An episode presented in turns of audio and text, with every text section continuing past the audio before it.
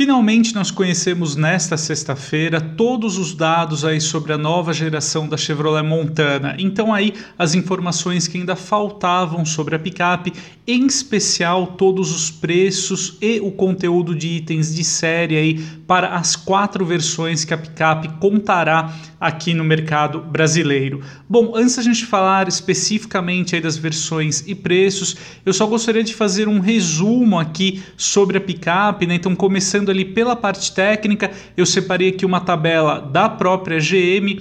Então, só para a gente conferir aqui de forma conjunta, né? Uh, nós temos aqui os quatro catálogos, começando uh, todos aí sempre com o motor 1.2 turbo, então oferecendo até 133 cavalos e 21,4 kgfm de torque, independente aí do câmbio, né? Seja ele então o manual 6 marchas ou o automático também aí com 6 velocidades. A nova geração da Montana que tem então 4,71 metros de comprimento, 1,79 de largura e 1,65 de altura, com entre-eixos aí de 2,80 metros, o que resulta aí em uma cabine bem interessante aí para quatro passageiros, mas uma criança, né? Eu acho que já tive o contato com a nova Montana, né? A gente uh, tem uma cabine ali uh, interessante considerando a proposta do modelo, mas eu acho que mesmo aí no leque de opções da marca, um Chevrolet Tracker, por exemplo, tem uma cabine ainda mais confortável para cinco passageiros, né? Mas o SUV aí não tem a versatilidade, a praticidade da caçamba. Só voltando então aqui para os dados técnicos, né? Nós temos aí um vão livre do solo de uh, 185 milímetros e uh, é interessante destacar aqui a diferença de capacidade de carga, né, entre as versões. Então a versão de entrada 1.2 manual ela terá aí a maior capacidade, né, com 637 quilos.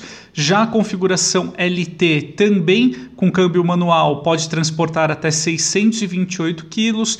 Já as duas versões com câmbio automático, então a LTZ e a Premier contam aí com uma capacidade de carga para 600 quilos, né? Partindo agora então um pouquinho aí para os dados de eficiência, eu separo aqui uns dados de testes da própria GM, né, que apontam então aí uma aceleração de 0 a 100 para montana manual de 11 segundos e 7 e uma retomada de 80 a 120 de 12 segundos e 2.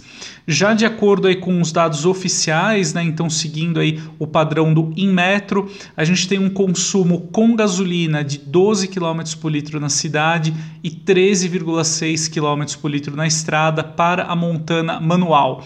Com etanol, né, as médias ficam em 8,3 e 9,6 km por litro, aí, respectivamente, na cidade e na estrada. Já na versão automática, né, então a Montana acelera de 0 a 100 em 10 segundos e 1 e faz a retomada de 80 a 120 em 8 segundos e 3, né? Então números aí que denotam um excelente nível de desempenho e eficiência para o modelo. Já o consumo da Montana automática, ele fica em até 11,1 km por litro na cidade com gasolina e 13,3 km por litro na estrada, também aí com combustível derivado do petróleo. Já com etanol, os números são de 7,7 e 9,3 km por litro. São dados aí bem interessantes, né? Então a Montana oferece um nível de eficiência aí muito próximo, aliás até melhor do que o da Renault Oroch, mesmo com o motor 1.3 turbo, né? A Oroch que tem um 0 a 100 um pouquinho abaixo dos 10 segundos, porém consome bem mais, né, em relação à Montana. Então a gente tem é, dados aí é, técnicos mais favoráveis para representante da Chevrolet. Indo agora né, especificamente para os preços, né, que é o tema aqui do nosso conteúdo. Então, a nova geração da Montana ela parte de 116.890 no seu catálogo aí de entrada chamado apenas de 1.2 turbo manual. Na versão de acesso, a Montana já sai de fábrica então com 6 airbags, o sistema de telemática OnStar e a central multimídia MyLink de 8 polegadas com o Wi-Fi nativo e também suporte aí aos sistemas de espelhamento Apple CarPlay e Android Auto sem fio. É bem interessante que a montana de entrada ela é em torno de dois mil reais mais cara do que a Oroch Pro, que conta aí com motor 1.6 e também câmbio manual, mas o custo-benefício da montana de entrada é muito mais favorável, porque a Oroch Pro ela não conta, ela só traz dois airbags, por exemplo, não conta sequer com rádio, né? Então na montana, além da eficiência superior do motor 1.2 turbo, é, combinado aí com a transmissão manual 6 marchas, a gente tem um leque de equipamentos de série bem melhor por uma diferença de preço não tão significativa.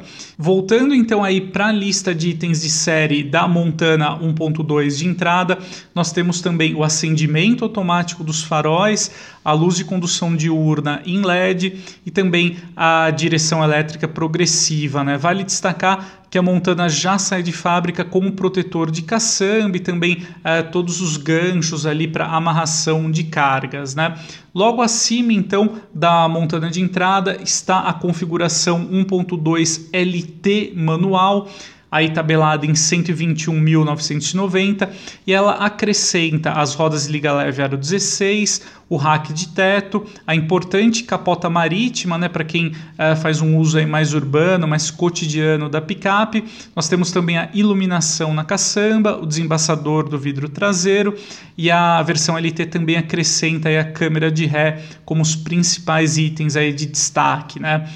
É, já partindo então para a opção mais acessível da nova Montana com câmbio automático, está o catálogo LTZ, que é tabelado em 134.490. Então, além, né, obviamente, do câmbio automático, ela acrescenta aí rodas de liga leve maiores, né, no caso com 17 polegadas, o sensor de estacionamento, controle de cruzeiro, chave presencial, né, e os bancos com revestimento híbrido, né.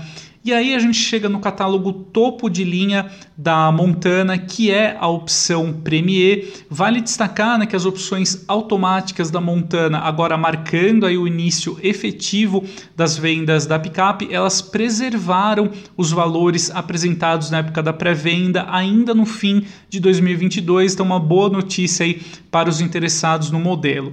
Mas voltando aí para a Montana Premier, então ela é tabelada em 140.490 e acrescenta aí alguns itens bem importantes, né, como o revestimento interno aí premium, né, Uh, o alerta de ponto cego, que é um recurso bem interessante, também o carregador de smartphones por indução, farol full LED, o ar-condicionado digital. Né? Então é, fica aí um modelo bem completo. A GM não informa né, a previsão ali do mix de vendas entre as versões, também o volume projetado aí é, de comercialização da Montana, porém, agora que nós sabemos aí todo uh, o leque de versões e preços também da picape, a gente pode afirmar que a Montana deve deve mexer bem com a categoria de picapes, não só do segmento intermediário, né, tão especial ali em relação ao Renault Oroch, mas também pode até roubar ali alguns clientes tanto da Fiat Toro quanto também da Fiat Strada que podem é, gastar um pouquinho a mais e migrar para uma picape de maior porte.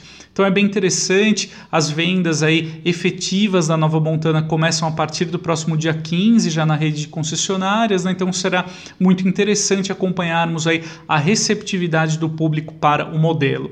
Então esse é o conteúdo que eu gostaria de apresentar hoje aqui para vocês. A gente se vê em breve e até mais.